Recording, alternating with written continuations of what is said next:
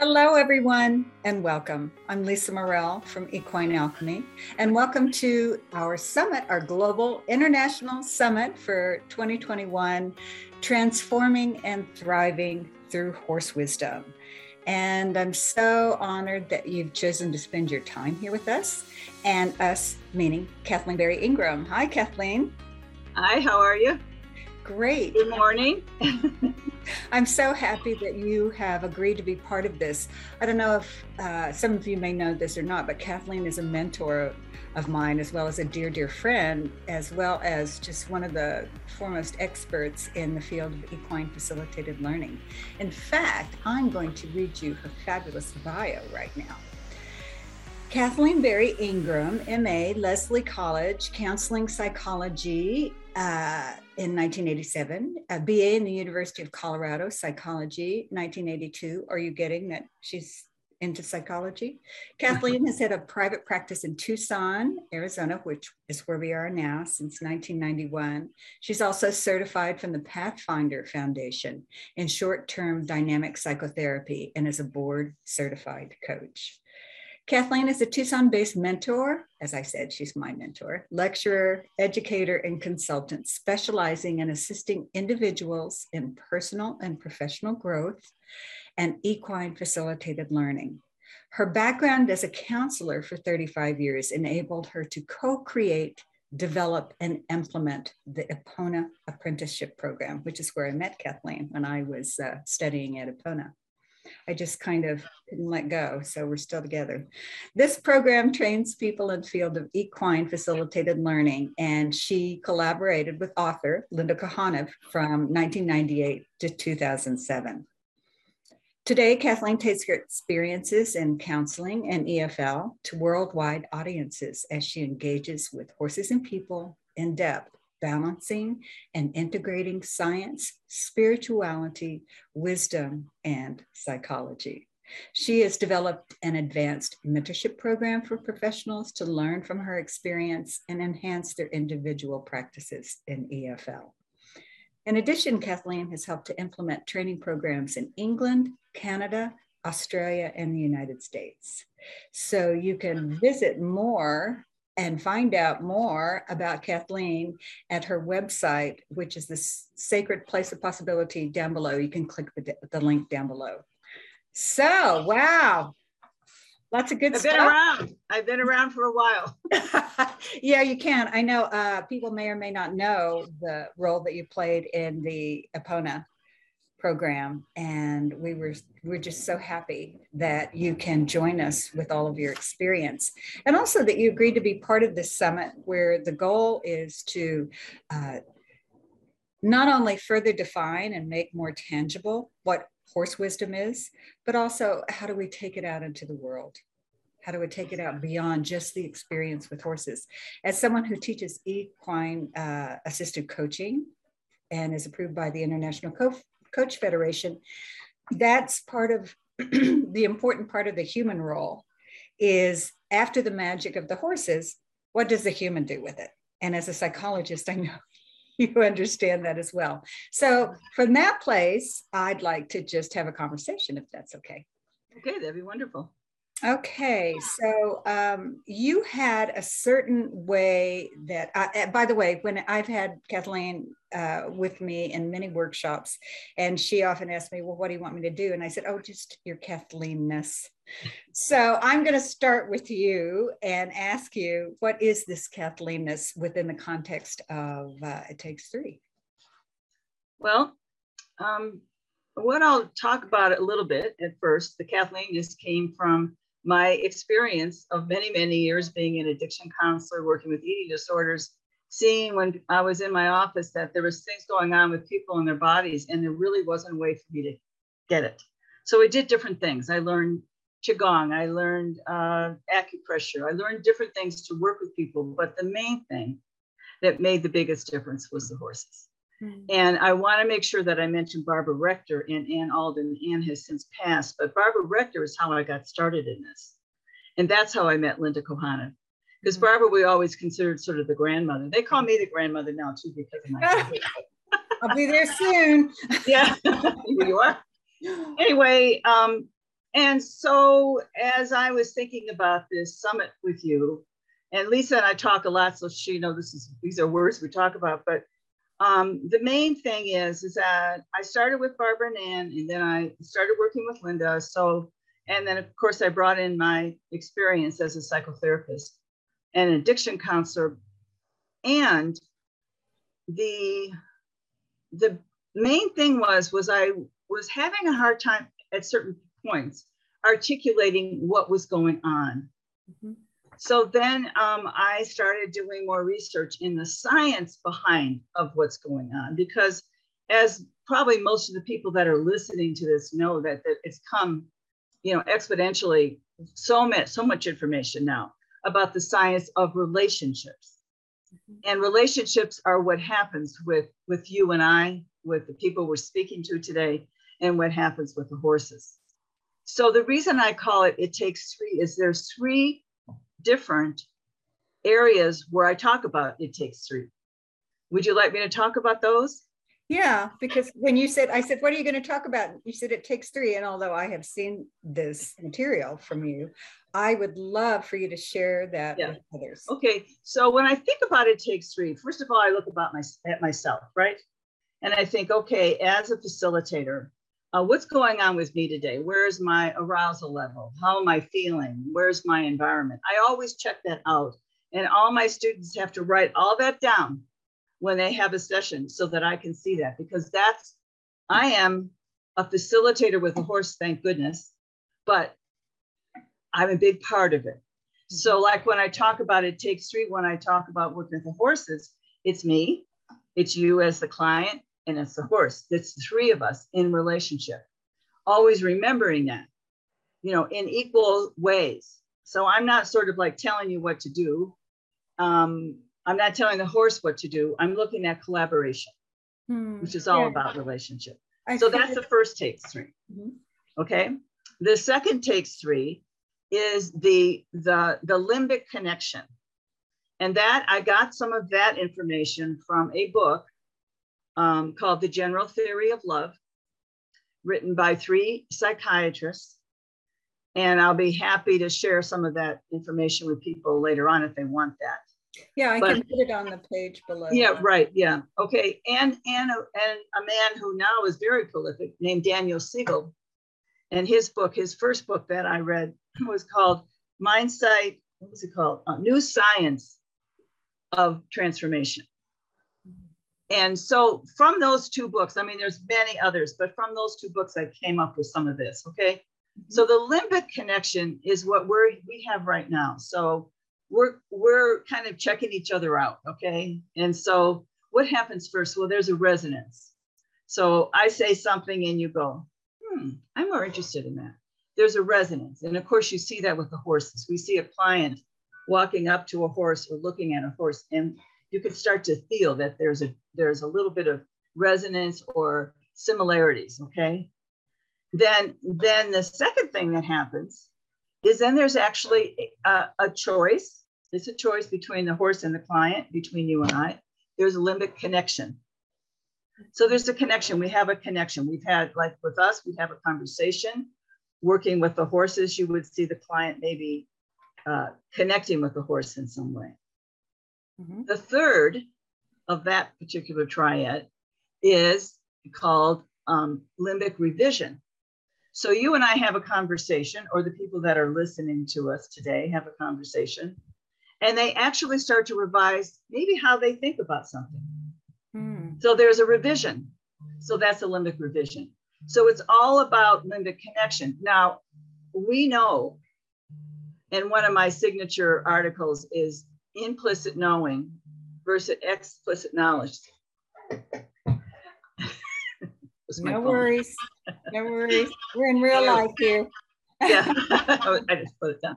Um, so implicit knowing versus explicit knowledge. Now, I always call it implicit knowing with the big K because that's what happens in relationship, whether it's between you and I or whether it's between you and I and the horse, the three of us, is is we know now from research much, much longer lasting, which is supports our work in experiential learning. Mm-hmm. It's the implicit knowing that actually makes the change. Now, I'm talking to you today. I talked about some books. So that's explicit knowledge. That's important.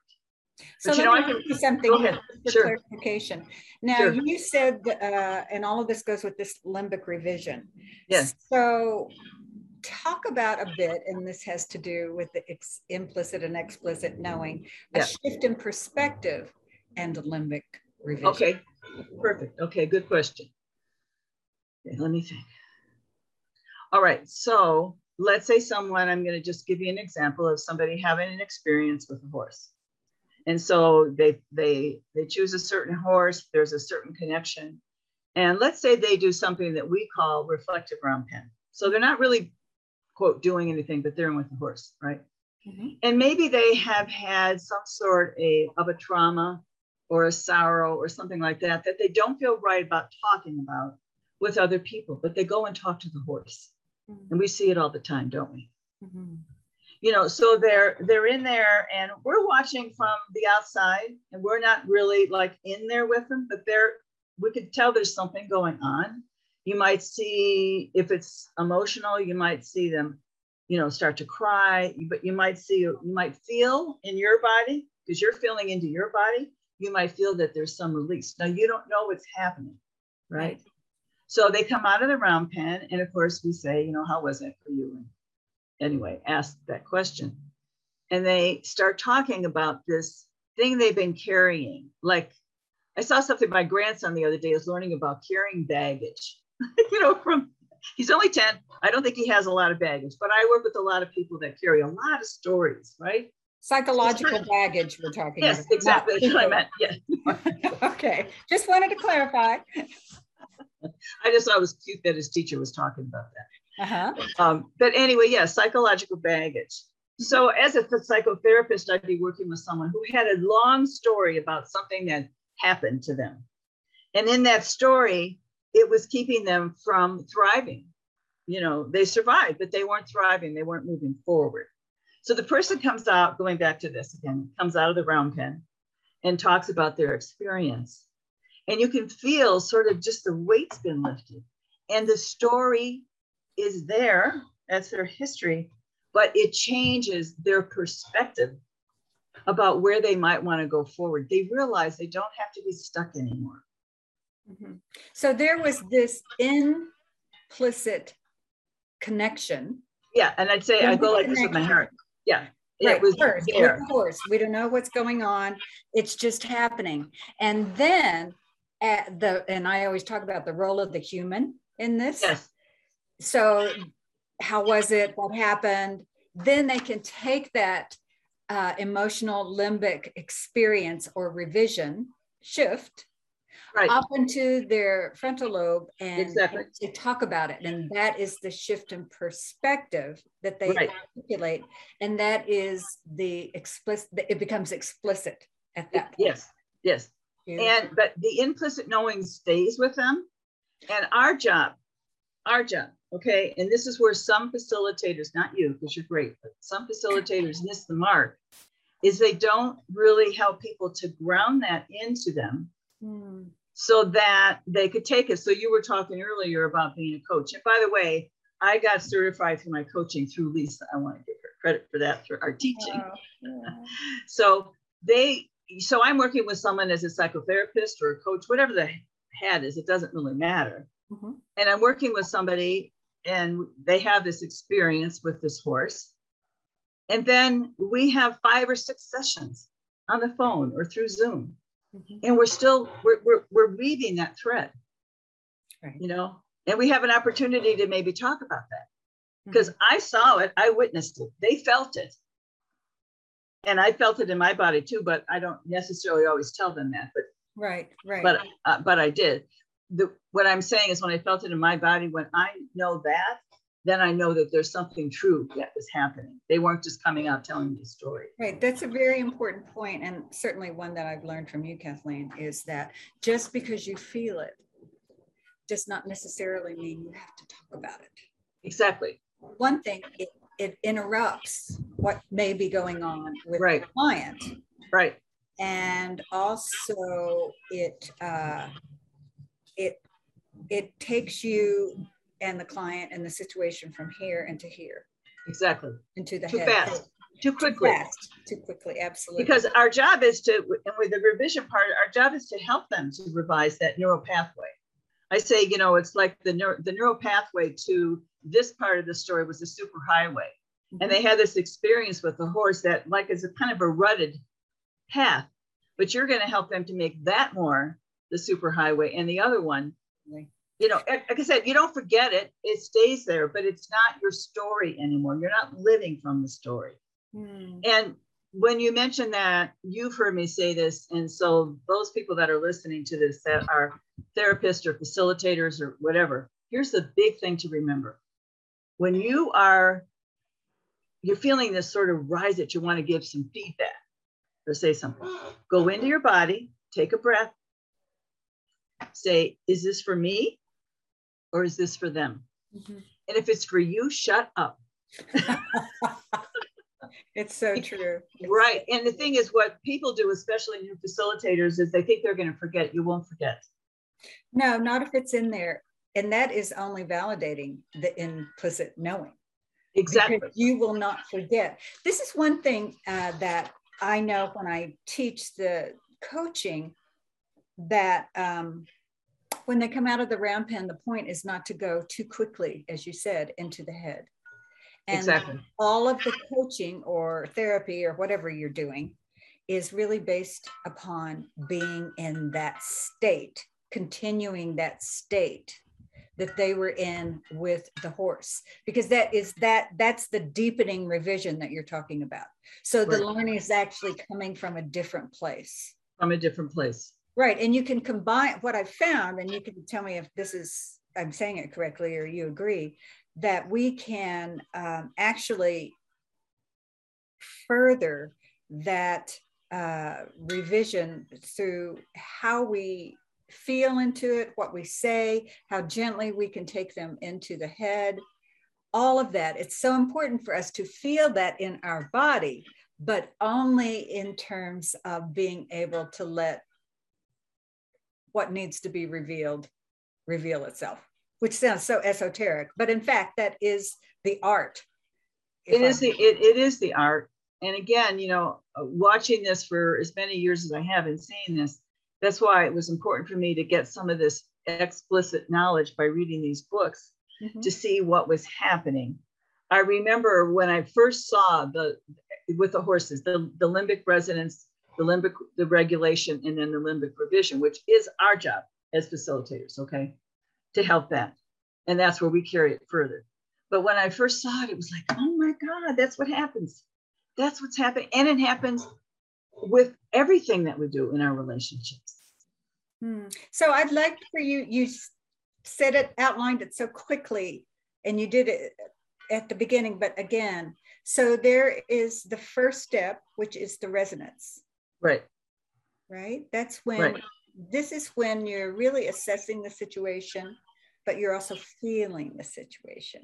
Right. right. And and and we don't ask people to explain that because they might not be able to tell you why they why they want to let's stay with the horses for a minute, why they pick a certain horse to work with.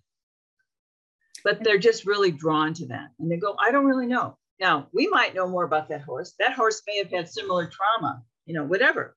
But that's not, we don't pick the horse. In other words, us as facilitators don't say, oh, well, you're going to work with this horse today. Mm-hmm. Which is why, as you know, as a teacher, when you're talking to your students, you're saying, you know, you need to have a variety, mm-hmm. right? Of horses. Uh, of horses, yeah. So that, you know, people have, and, you know, and we do that one exercise called Meet the Herd. Now, I just looked at my notes and I realized I was talking about three different things. And the one thing that is always a stream, besides the limbic stuff, well, it's with the limbic stuff, is the three brain theory. Mm-hmm. Okay. So before we go into that, I just want to reiterate that that it takes three. The first is the limbic resonance. The second is the limbic regulation. Regulation. So in other words, something changes, my breathing will change. Uh-huh. Okay. So maybe I'm, and we'll see that as we are watching someone. So maybe I'm very anxious about going in with the horse. You know, I have these ideas. Mm-hmm. And then all of a sudden, my breathing changes. And what do we see happen to the horse? They lick and chew. Or breathe out or whatever. Yeah. Or roll in the most roll. yeah, yeah. Obviously. It's always what a big compliment when they roll, you know, because that means you're congruent. they won't do it if you're incongruent. Right. So that's a regulation, right? Then as a result of those two things. Yes. It opens the way for the relationship. Exactly. And that is the opening for the revision. Yes. A different way of being in the world, a different way of thinking. And again, so, that, go ahead. We don't want to take them out of that when they come outside of the round pen. No, no, no, no. and, and critical. Yeah, what I've seen, and, and since I'm a psychotherapist, I can say this, okay? Is that a lot of times when I was working with people that had my kind of training, they started talking too soon. Mm-hmm. Mm-hmm. That's why I say, is this for me is this for them? Right. And I go, just shh. And I remember one student going, Well, Kathleen, didn't you see that? I said, I don't miss much. I said, but it's not the right time. You know, it's like anything, it's uh, about timing. And what are we doing is we're respecting mm-hmm. the individual and we're respecting that relationship with the horse. And we've got to be comfortable with not knowing. Exactly. And just holding that sacred space of possibility, which everyone came from Kathleen. yeah. Yeah, we don't we don't know. And you know, one thing I always say is you will never be bored with this work because you really don't know. Mm. Now, you and I talked about, I think I was talking to you, maybe it was someone else that I know the other day, about how sometimes it's hard to work with people who have a, yeah, was you, that have a certain idea about their horses. So they have their own projection. So projection is a big part too. So my horse is, uh, well, let me talk about my dog because she's, well, she was over here, she's gone. My dog is named Angel. She's a little fluffy Shih Tzu. Okay. So Angel is da da da da da, right? But then Lisa comes in and Angel is different. Well, that's because that's their relationship. That's their regulation. That's their resonance. Okay. And if I think that Angel will only be a certain way, then I keep her stuck and then I keep you stuck. So a lot of times what will happen is people will have an idea about how their horses should be, going back to equine therapy. And it's not really, it's not an opportunity for someone to be in the moment and have their, their own relationship. Obviously, there's always safety things. Yes, it's just so critical. There's a couple of things that you said. One, yes, it's great to have a variety. And two, if you have one horse, that's perfect. Yeah. That's even more of an opportunity to not project or place your definition or yeah. behavioral traits on this yeah. horse because this horse will respond differently to each person with a different relationship if you allow it to have exactly. to pay attention. That's right. And that's why you check in before every session. You do your own body scan. You look to see where you are. You look around the environment. You know, did I have something to eat? Did I have something to drink? You know, how am I? Because we don't want to rush it right? But we're on a time clock. We know that, right? Because like maybe you have another person coming in or you're doing a workshop. So there is a we we are looking at the a, a containment of some sort, which also is an art to be able to contain it. Okay. Mm-hmm. But yeah, now I I was looking at the clock and I know that I want to talk about the other, the third three. Yeah, I want. I was just going. I just wanted to really clarify that because you get so yeah simple, that, so critical for people. Is that is that pretty clear? Yeah. Yeah, I think so. So yeah. now we're going to talk about the three brains. Three brains.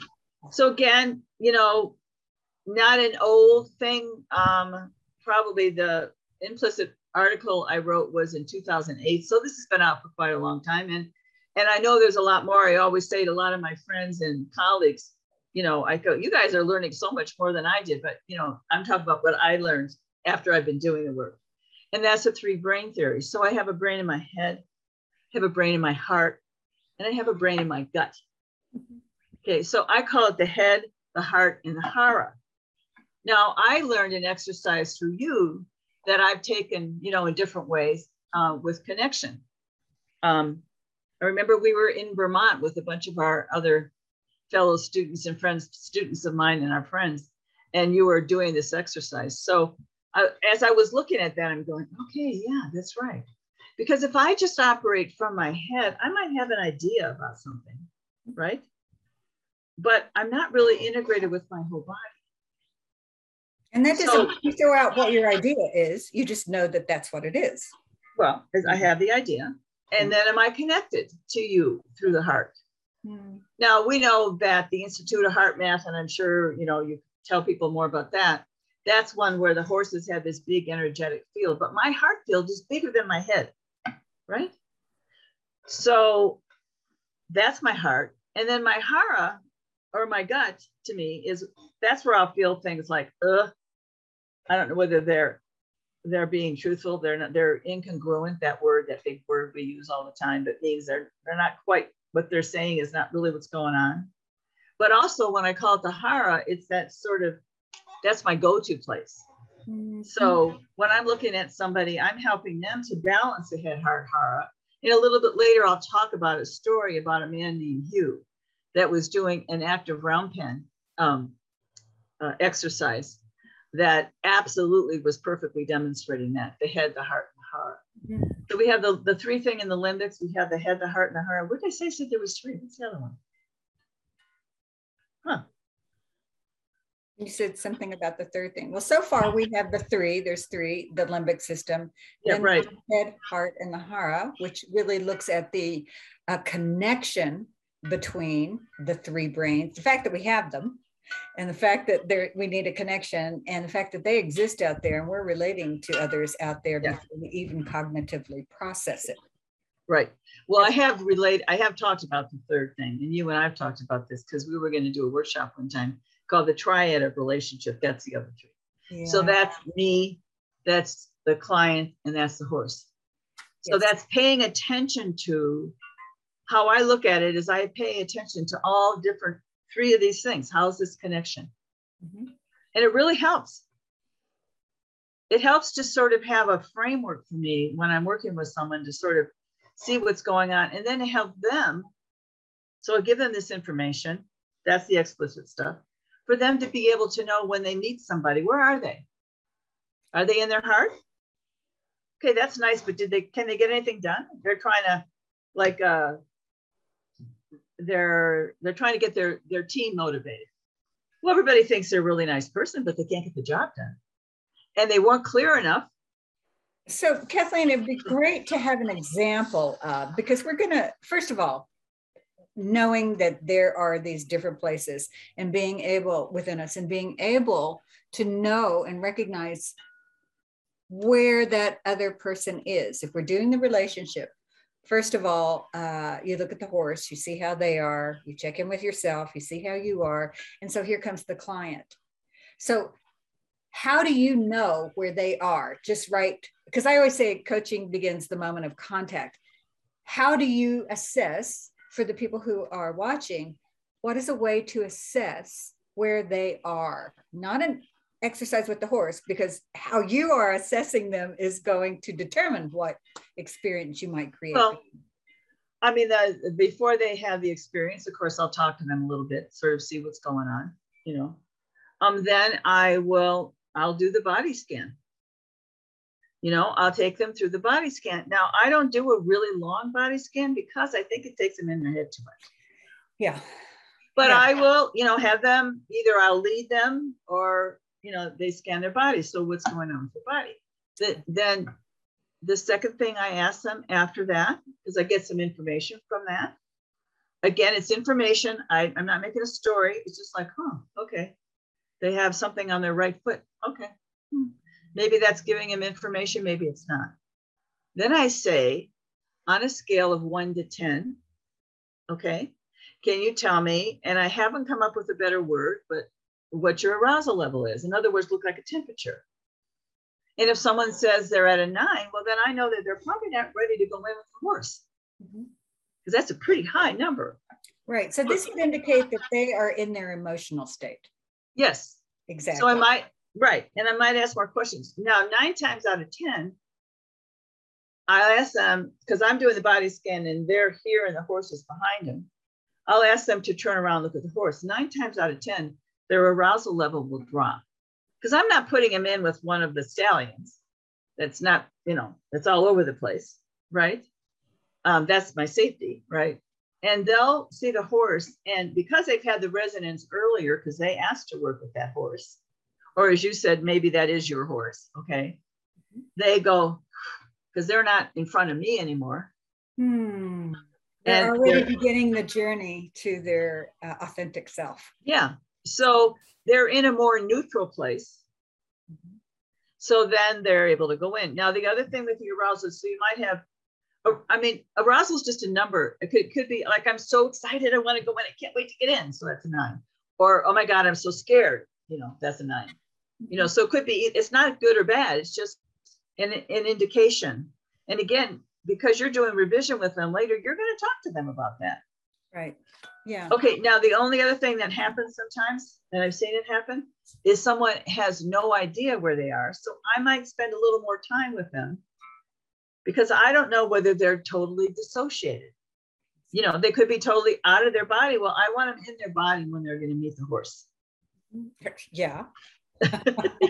that that's an important thing. Yeah. So that person who is with perhaps that arousal level that's higher, whether it's I'm excited or I'm anxious, is coming from a heart place a lot of times. Then there's the client that I have had where, oh, I know how to do this. I've done this before. This blah blah blah blah blah. That I have found either they're coming, depending on whether it's a man or a woman, I've had men coming from their guts in a very forceful, driving way mm-hmm. uh, to kind of overpower because they see the horse often as uh, mm-hmm. a, uh, a oh, I'm not thinking of the word, someone they need, oh, it's competition. Yeah. yeah. you know? Mm-hmm. So well, you and I, you and I worked with someone on, uh, like that together. You remember, we don't say names, but we remember. Yeah. And this man after he balances, balanced the head heart hara, he started to cry because he did. He came from here, like get the job done. And he would, and he had people that worked for him. Mm-hmm. And he realized that he might have an idea and he might like, you know, get it done, but that he had lost the connection with them. Mm-hmm. Yeah. And so because this particular person, and we, we both have seen many, but this particular person then went back in and had a whole different connection yeah. with that with that with that horse. That was, you know, you know what I'm talking about. But we see that happening all the time. So the other thing is when I work with men sometimes, and again, this isn't just men, you know, a lot of people, uh, especially that have been, you know, high powered in the business world, they don't want to let you know they're vulnerable, but we're all vulnerable. That they are often in their heads, right? it's either men or women, when they just get this is what it is. I don't feel anything. I mean, I, I've had people say, I never felt anything. What is this? Until yeah. they did, which it might have been like the second day or another time. And they were just completely nonplussed. Did you see what just happened? Did you did it? Because they're they're relating in a whole different dimension. They're probably relating for the first time. And there were no tears. There was just incredulous oh yeah that heart. Yeah that overwhelming. Well Just, I, when i had my private practice um, a lot of my other fellow uh, therapists in town were really good working with women. They weren't so good with men. So i get i would get the the the husbands a lot of times or you know their well, there's different things. Like women well because and, and they would say oh well he doesn't know how to express his emotions. He doesn't have any is what they would say. And I go no no that's not the language so that's the other thing that the horse will bypass sort of somebody having oh, to yeah. tell us. All these stories. Yeah. Yeah. Somebody, eh, somebody having to tell us, they could go in and, like you said, they can have the experience. And then they come out from their level and they're sharing with us. So they go in with, you know, not knowing, and sometimes they feel more vulnerable because they think they're going to have a job to do and they're used to doing that. And if they don't, they don't know what they're supposed to do. Yeah. Yeah. But our job then is to also take them, as you know, where they are. Exactly. I always say you have to meet them where they are. Exactly. Because it's all relative. Yeah. And when you have a group, it's so common to say, well, I want to have as good a thing as they had, yeah. or I'm not having as good a thing as they yeah. had. Right. Yeah. And so they're in their stories rather than right. in in their uh, bodies yeah. Yeah so there's so many things so so many things where i think it's critical that's why i ask you the question for you to be able as a practitioner to assess before it's part of how you can use your the integration of your head heart and gut to make decisions on what experiences will be best for mm-hmm. request. Also can you hold the space better if you know where they are and what is needed so the human when you're talking about the relationship between the three you mm-hmm. have a very critical and important role to play in order for everything else to happen. And the other thing is the horse. We need to get out of the horse's way to let them do their work. Exactly. So, as you said earlier, and we don't know what's happening. Yeah. We may want, people ask me all the time, when do I know when I should say something? And I, well, you mentioned, is it for you or for them? But also, you just have to be present in your own body and trust that that part of the triad of relationship has got it. They got it. We just need to hold the space for them. And then the client, you know, the client just is where the client is. And it's the horse will always know. If you don't know what's happening, just look at the horse. Exactly. they will. And that's why, you know, it's great when we're working with groups because we've set the group up to be able to give appropriate feedback. You know, that's one thing we do.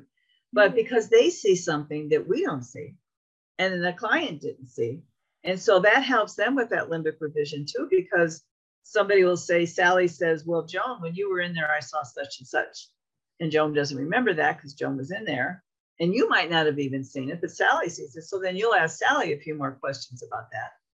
And then you can see Joan going, oh, really? Mm-hmm. You know, yeah. many times. Yeah, go ahead. The group uh, certainly plays a big part in this, as in the triad of relationship, the group is one of the the stool legs, if you will.